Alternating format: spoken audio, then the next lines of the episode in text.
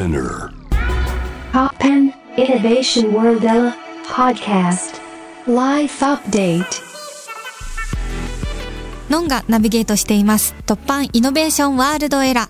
ここからは皆さんからいただいたメッセージをご紹介していきます。ラジオネーム、ちなちゃんのことが大好きな19歳さん。はじめまして、若月千夏ちゃんのことが大好きな19歳です。ちなみにのんちゃんも大好きで、あまちゃんずっと見てました。あまちゃん見てた当時、小学生で、ずっとのんちゃん可愛いなって見てました。19歳になった今、若月千夏ちゃんのことがとてもとても大好きで、千夏ちゃんのブランドのポップアップでのんちゃんが着てて、通所をインスタのストーリーで載せてくれてたのを見て、完全私得って思って見てました。いつも二人の可愛さに見惚れてます。これからも自分らしく頑張ってください。大好きです。そして、千夏ちゃん、これからもブランドもテレビも頑張ってね。支え続けるね。無理しないでね。ということで。わあ、ありがとうございます。そっか、若月さんの激烈ファンの19歳の方がメッセージくれました。ありがとう。あまちゃんも見てくれてたんだね。嬉しい。そうそう、あまちゃんってね、あの、老若男女。ね、家族で見てますって言ってくれる方が多くて、覚えてくれてたんだ。嬉しい。ありがとう。ねえ、若月さん、かわいい。私も、あの、ポップアップでお会いし、初めてお会いして、めっちゃ可愛いいと思思いました。この間もお越しいただいて嬉しかったな。これからも若月さんと一緒に飲んだこともよろしくお願いします。ありがとうございます。続きまして、MR さん。のんさんこんばんは。若月千夏さんのキレキレのトークに、のんさんがドギマギしながら話を進める様子がとっても面白かったです。ひょうきんでポジティブなところが似ているお二人ですが、仕事の面でも共通点があったのだなぁと感じました。例えば、自分がやりたいことと人に求められていることを大事にしつつ、私だからできることは何かを考えて尽力しているところです。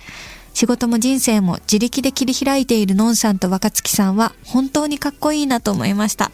ということで、ありがとうございます。ドギマギしてた。いやもうめっちゃ楽しかったんだよね。若月さん本当にさすがというトークでめっちゃ面白かった。それでいて若月さんの生き方とか考え方が本当に、あ、これがイノベーションをしていくあのバイタリティなんだなっていう風に感じられてめちゃくちゃパワフルでしたよね。いや本当楽しかった。いや共通点あるっていう風に見てもらえて私すごい嬉しいです。本当にあのこれからもどんどんいろんなことをやっていくんだろうなって未来が輝きに満ち溢れたトークでしたよねありがとうございます。嬉しい。かっこいいって言ってもらえるの本当嬉しい。ありがとうございます。続きまして、サゴロクさん。のんさんこんばんは。若月千夏さんの突破ストーリーで、TOKIO の空船を50回くらいヘビーローテーションしてたって聞いてめっちゃかっけえじゃんと思ったのですが、のんさんのヘビロテ曲エピソードも聞きたいです。ちなみに私はかつてアマちゃんのサントラ版がカーオーディオに3年くらい入れっぱなしになってて、運転中いつも聞いてました。ということで、あーありがとうございます。アマちゃんファンだ。いや、ほんとサントラ素晴らしいからね。大友さんが作ったサントラ。いや、名曲揃いですよね、アマちゃんのサントラは。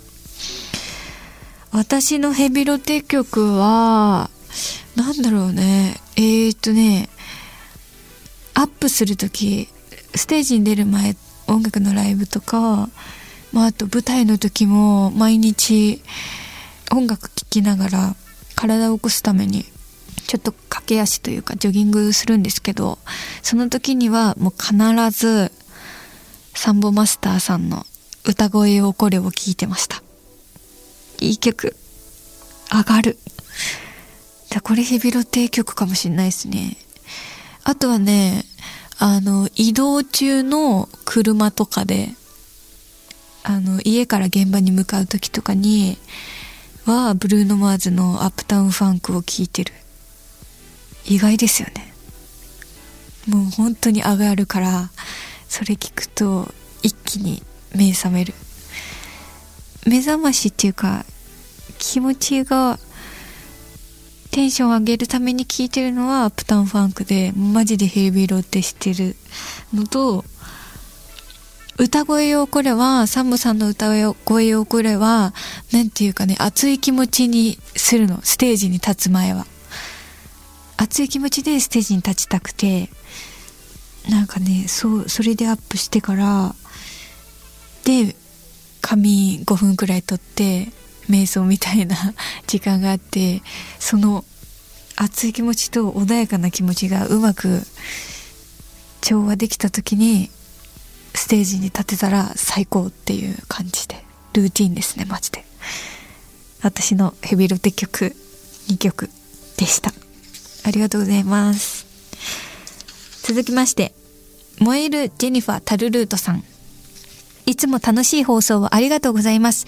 1月21日に境港で開催された水木しげるロード30周年記念イベントに行きました。のんさんの朗読が息遣いまではっきり感じられてすごく良かった。オーディブルでの未来の朗読の成果ですね。私は個人的にベトベトさんが良かった。というのも子供の頃ベトベトさんに道を譲ったことがあるからです。もちろん実際にベトベトさんを見たわけではなく、塾帰りか何かで夜道を一人で歩いている時に後ろから誰かがついてきている気がしてテレビか何かで知ったベトベトさんかもしれないと思いベトベトさんお先にどうぞ道を譲りました恐怖心を和らげるためにやったことだと思いますがのんさんの朗読を聞いて何十年かぶりに思い出しましたのんさんもこれまでに妖怪の存在を感じたことはありますか？ということでえちょっと待ってこれ譲った後どうなったの？譲った後後ろのベトベトさんいなくなったんですか？どうだったの？誰もいなかったの？本当にベトベトさんだったの？これめっちゃ気になるよ。妖怪ね。妖怪の存在をそのこのベトベトさんとかマジであるあるだと思うんですよ。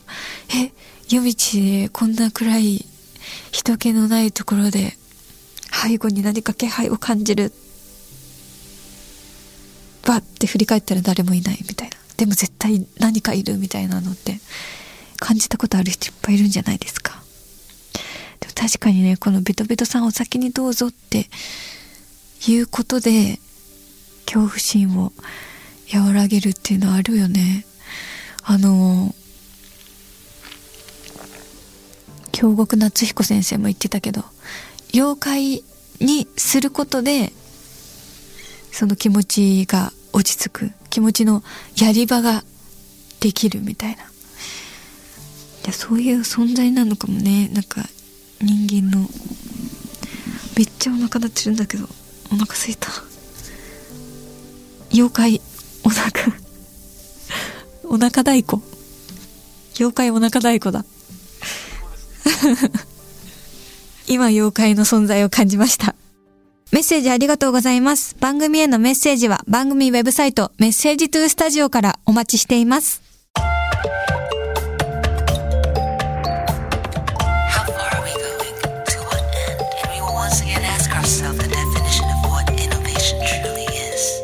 You're listening to J-Wave Innovation World Era podcast.